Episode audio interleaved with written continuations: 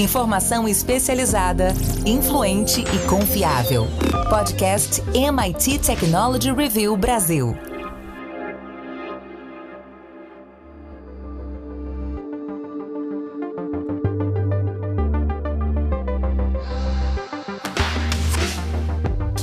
Olá, eu sou André Miceli e esse é mais um podcast da MIT Technology Review Brasil. Hoje eu, Rafael Coimbra e Carlos Aros vamos falar sobre a OpenAI e os seus clientes. Pois é, a empresa está pronta para vender para o seu primeiro milhão de clientes e teve que apressar algumas correções de algumas grandes falhas para poder começar a jogar esse jogo. Antes de começar, eu quero dizer que esse podcast é um oferecimento do Size Analytics Software and Solutions e também quero convidar você que nos ouve para ir lá em www.mittechreview.com.br/cine encontrar algum plano de assinatura legal para você. Carlos Aros, a OpenAI vai passar a vender sua solução de criação de imagens, a Dolly 2, para um milhão de clientes uma galera que já está ali na lista de espera. E esses clientes vão poder usar as imagens que criarem com a solução em projetos comerciais de vários tipos. Minha pergunta é a seguinte, Aros: já tem maturidade na tecnologia para ela ser comercial ou essa galera é beta de fato? Um milhão de betas? É, eu acho que a gente pode entender que é um milhão de betas, mas com é, um interesse é, muito claro, né, além do pioneirismo, que é justamente explorar um potencial que a gente mesmo, quanto Technology Review, aliás, em alguns artigos que foram publicados aqui por nós, traduzidos aqui por nós uh, recentemente, é, colocam essa, essa tecnologia é, como um fator que nos levará a reconsiderar o conceito de inteligência artificial, a rever é, o que são esses modelos e, a partir daquilo que a OpenAI está propondo, é, encontrar novas definições para o que a gente está vendo. Talvez o artigo que vá estar é, tá mais fresco na memória do, dos nossos leitores é um que é bastante emblemático, que é o da foto que, que tem a reportagem ilustrada com a imagem do, é, da cadeira de abacate, vamos colocar dessa maneira, é? que mostra o que já era possível fazer ainda na primeira versão desse DAL-E.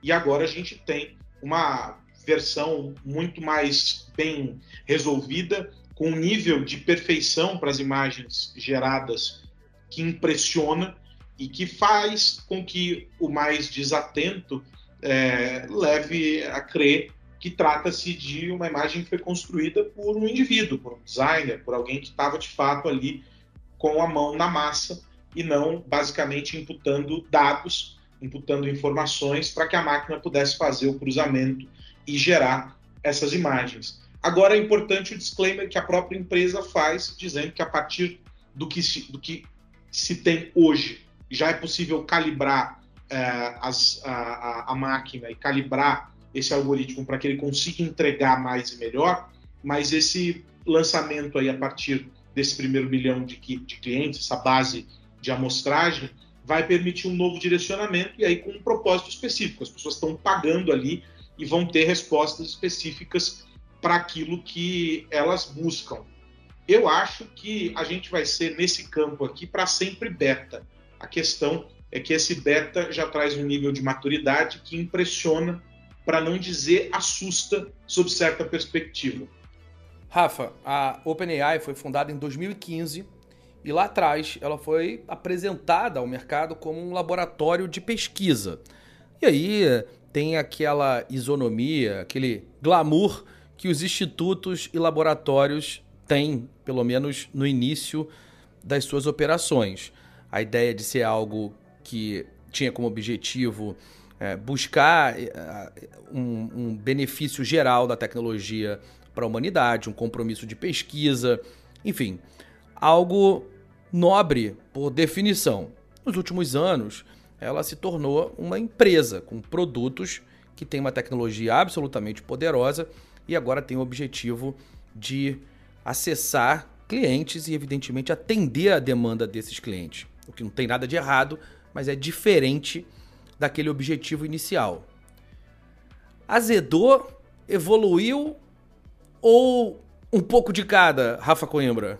Entrou no modo capitalista turbo, né, André? A verdade é que agora a OpenAI ela entra num mercado como outras grandes plataformas de conteúdo. Estou colocando aqui Facebook, Instagram, YouTube. Veja, é, o que essas empresas todas que eu acabei de citar, as tradicionais, fazem é vender, é ganhar dinheiro com conteúdo produzido por nós.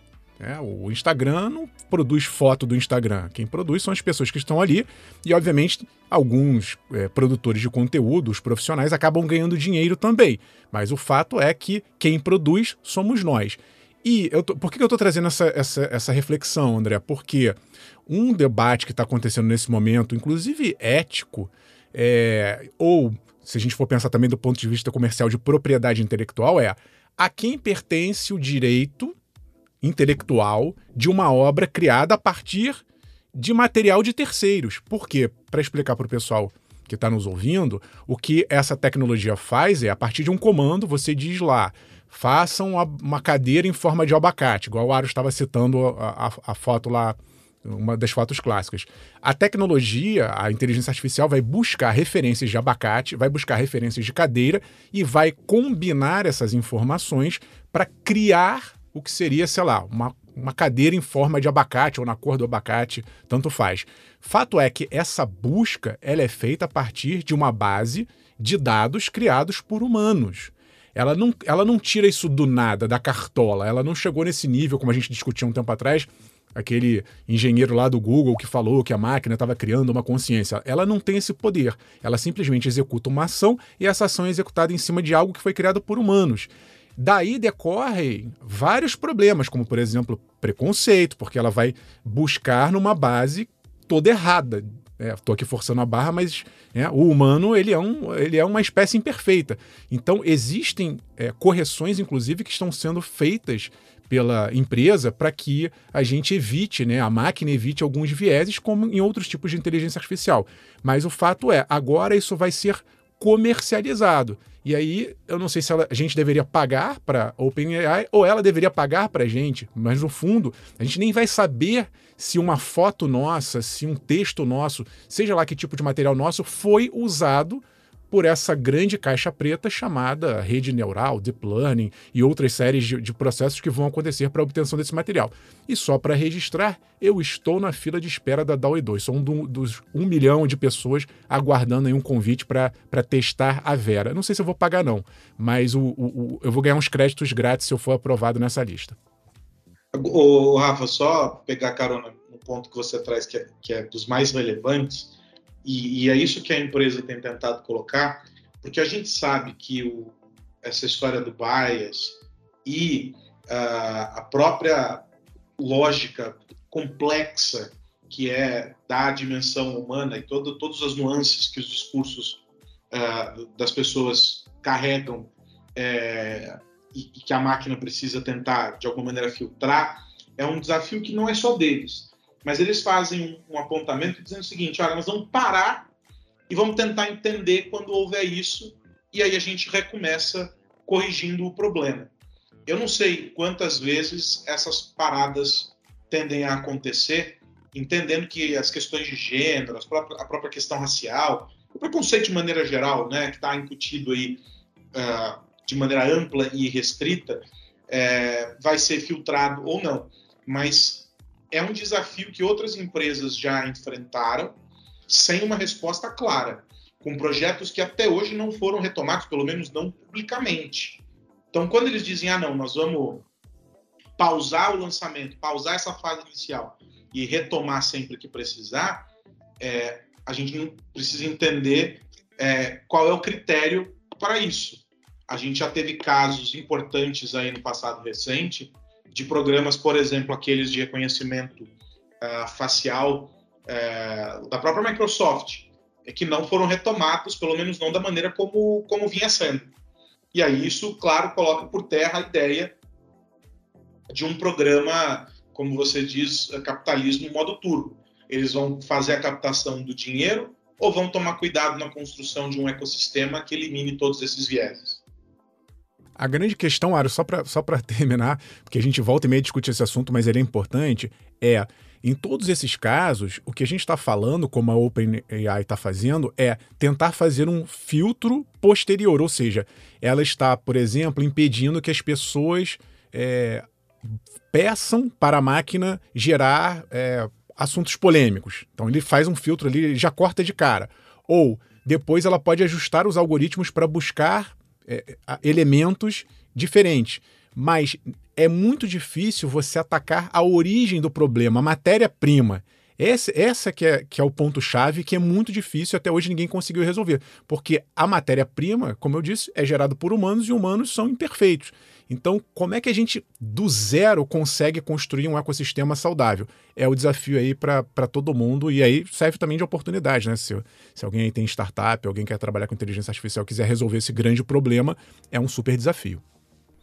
Inclusive, um artigo recente da MIT Technology Review americana que trata desse assunto traz uma, uma declaração da professora da London School of Economics, a Judy Wachman, uh, que pesquisa gênero, pesquisa ciência de dados lá na LSI e também no Turing Institute, onde ela fala exatamente sobre essa questão da energia gasta nessas correções técnicas e na percepção deles, pelo menos no Instituto de Pesquisa, que essa não é esse caminho atual não é a solução de longo prazo para o problema.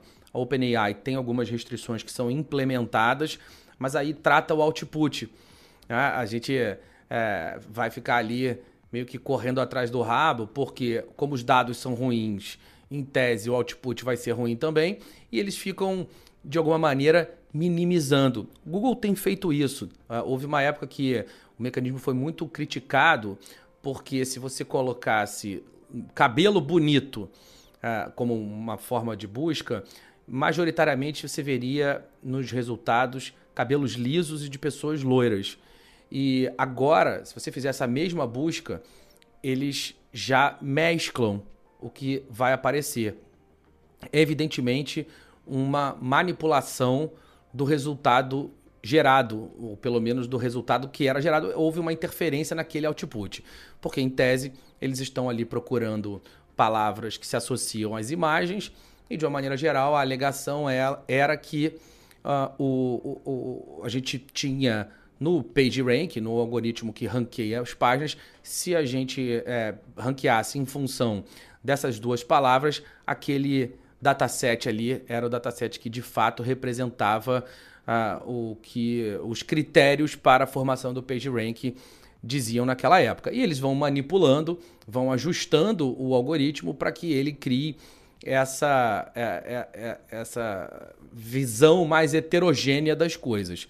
Só que, como o Rafa falou, o que a gente tem que fazer é cuidar do input, cuidar dos dados que vão ser é, utilizados para essa geração, sem contar esse entrave sobre a geração, é, os itens que foram usados para a geração daquele output, de quem é de quem são os direitos autorais de uma determinada fotografia que é usada para gerar a nossa vedete do dia, a cadeira de abacate. É, e dá para fazer muitos testes. É muito legal fazer esses testes. Você chegar lá no DAW e botar gato de botas, e ele vai te dar várias versões é, do gato de botas da história, mas também de gatos dentro de botas, de gatos com pequenas botinhas. E ali tem fotos que foram tiradas por pessoas.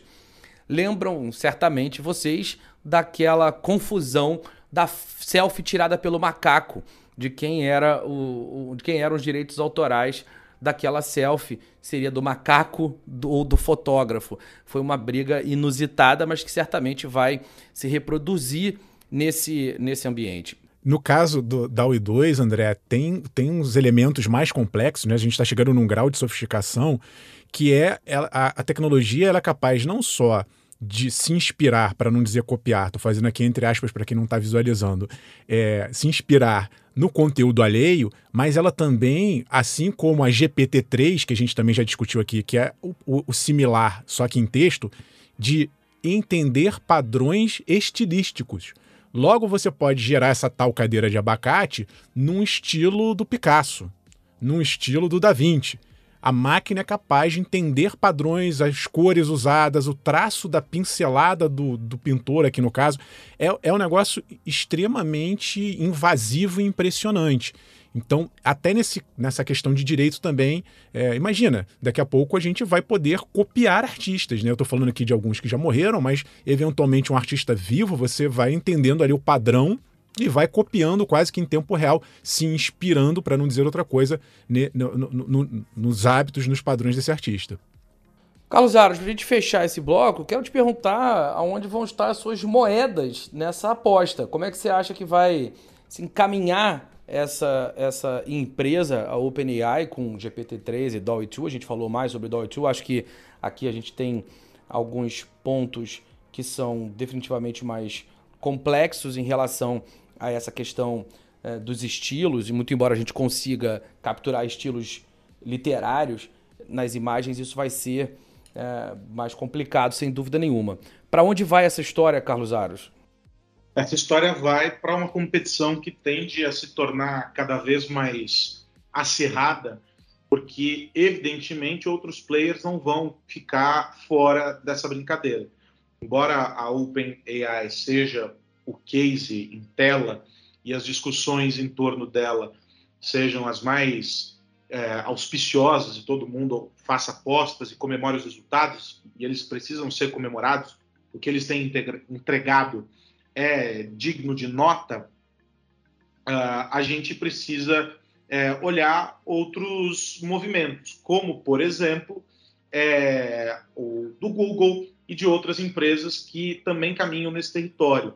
Mas eu acho que o grande ponto nisso tudo é a gente assistir aos primeiros passos, e o Rafa vai trazer isso para a gente em primeira mão, porque vai, vai com certeza ser aprovado para ser o, o, nosso testador beta aí desse milhão de usuários, é, é a gente entender como vai ser essa caminhada e a chuva de críticas, de elogios e como as coisas todas vão caminhar. Eu acho que o, o que será definitivo é a formatação de um modelo de negócio. E aí vale lembrar que é um modelo de negócio, e o Rafa fez esse apontamento e ele é dos mais pertinentes, é um modelo de negócio, de novo, baseado em uma riqueza gerada por todos nós usuários. E isso é complicadíssimo. E a gente vive um momento também em que cada vez mais as empresas são cobradas pelo uso irrestrito dessas informações. Então, esse modelo de negócio que ainda não foi apresentado e dizer que vai cobrar X dólares para gerar X imagens e etc., tudo isso ainda é muito raso. O modelo de negócio é algo muito maior do que simplesmente esse valor que vai ser pago.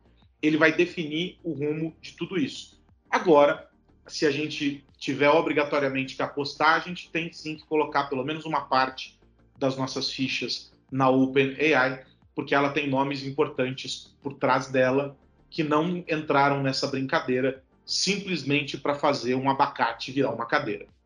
Bom, certamente ainda vai ter muito assunto nessa história toda e a gente vai ficar acompanhando por aqui na MIT Technology Review Brasil, assim como a gente tem feito nos últimos tempos a DALL-E 2, a OpenAI, a GPT-3, a inteligência artificial faz parte rotineiramente dos nossos assuntos. O que mais você precisa saber? E agora é hora de virar a chave. Rafa Coimbra, qual a dica da semana? André, tô de olho nos desdobramentos do 5G que agora veio para ficar. Né? A gente tinha tido ali aquela inauguração oficial do 5G puro lá em Brasília, mas nos últimos dias a tecnologia começou a valer em Belo Horizonte, João Pessoa, Porto Alegre e agora, essa semana, está chegando em São Paulo. Então a gente tem que acompanhar de perto o que vai acontecer. É um momento de uso, de teste, de investigação para saber se a rede está funcionando bem, se tem algum tipo de oscilação, se vale a pena a gente, vai, se vai ter algum ganho né, de qualidade por, do ponto de vista do consumidor e ficar de olho no como de que maneira, né, o Aro estava falando aí de modelos de negócios, como é que as operadoras, ainda não está muito claro, como elas vão vender esses pacotes, ou se elas vão uh, fazer planos adicionais. Independentemente disso, mesmo se o preço se mantiver igual, é, já faço um alerta aqui para o pessoal que está nos ouvindo, porque o consumo tenderá a ser maior, você vai gastar o teu pacote de dados uma velocidade absurdamente é, mais rápida, então fique de olho para você também não ficar gastando dinheiro à toa. E, e chamo a atenção também, André, porque a gente está muito focado no consumidor, né? O 5G vai aumentar lá a velocidade para, de repente, assistir um vídeo ou fazer uma videochamada. Mas é importante que desde já a gente comece a construir aplicações em cima da tecnologia 5G. A tecnologia por si só não é nada, ela é uma ferramenta habilitadora. E o Brasil está muito, muito atrás de outros países que já começaram esse processo três anos atrás. Então é importante que as empresas pensem em como usar essa ferramenta da melhor maneira possível para impulsionar negócios, para girar a roda da economia. Aros, e você vai ficar de olho em que, meu amigo? Eu estou de olho, André, na maneira como o judiciário e outros órgãos aqui uh, do nosso país têm lidado com o tema eleições e com o tema plataformas digitais no contexto das eleições. Isso vira até título de trabalho universitário, né? Mas o grande ponto aqui é que cartilhas e mais cartilhas estão sendo produzidas, recomendações e mais recomendações têm sido publicadas pelas autoridades e agora a última, ou pelo menos a mais recente, é da Procuradoria Regional dos Direitos do Cidadão do Ministério Público Federal em São Paulo, que publicou uma recomendação para que o WhatsApp adie para 2023 a implementação daquela ferramenta Comunidades, que é aquele recurso do WhatsApp que permite a criação uh, de grupos de até 256 grupos e, e o encaminhamento de mensagens para mais de 2.500 pessoas de uma só vez. Uh, a ideia aqui do Ministério Público é mostrar o impacto uh, nocivo disso neste momento em um ambiente uh, polarizado, um ambiente político dos mais conturbados. Eu sempre fico pensando é, quando essas manifestações são feitas, no quanto a gente está culpando o mensageiro e não a mensagem, quanto a gente está responsabilizando a plataforma uh, e eximindo aqueles que utilizam a plataforma uh, de responsabilidades, ou tirando um peso menor para estes. Acho que a gente precisa começar a entender essas questões sob uma perspectiva diferente dessa que não é a de dizer que o WhatsApp é o problema ou que o Telegram é o problema, mas de entender as efetivas responsabilidades daqueles que usam as plataformas e definir de maneira clara, isso até a gente conseguiu avançar sob certa perspectiva, o que é crime e o que não é, e que as investigações caminhem, que os órgãos de investigação atuem, que os órgãos de julgamento julguem e que as punições aconteçam se elas forem justas não dá para a gente presumir que uma tecnologia ou um recurso tecnológico associado a uma determinada ferramenta, uma, uma tecnologia, ele é ruim, ele pode ser danoso, simplesmente porque a gente entende que ele vai ser mal utilizado. Aí o problema não está na ferramenta, o problema está naqueles que já vão utilizá-la com uma intenção ruim. Bom, meus amigos, antes da gente ir, eu quero lembrar que esse podcast é um oferecimento do SAIS também quero pedir para que você avalie o nosso podcast no seu agregador preferido. É sempre importante que a gente tenha esses feedbacks de vocês para que o algoritmo nos ajude a distribuir e melhor o, o nosso podcast e que aumente o alcance deles. Rafa Coimbra, até a semana que vem. Abraço, André. Aros e a todos que nos ouvem. Se você que está nos ouvindo quiser saber um pouco mais como funciona a tecnologia da UI2, tem vídeo no nosso canal no YouTube. Se você quiser também participar de outras reflexões sobre como os algoritmos estão interferindo na criatividade dos artistas, também tem vídeo lá, então convido todo mundo a dar uma passada no nosso canal no YouTube. Até semana que vem. Carlos Aros, grande abraço. Um grande abraço para você, André Miceli, Rafa Coimbra. A gente se encontra aqui na semana que vem. É isso, meus amigos. Semana que vem tem mais, mais podcast da MIT Technology Review Brasil para a gente continuar esse nosso papo eterno sobre tecnologia, negócios e sociedade. Um grande abraço para todo mundo. Tchau, tchau. Você ouviu o podcast MIT Technology Review Brasil, apresentado por Tech Institute.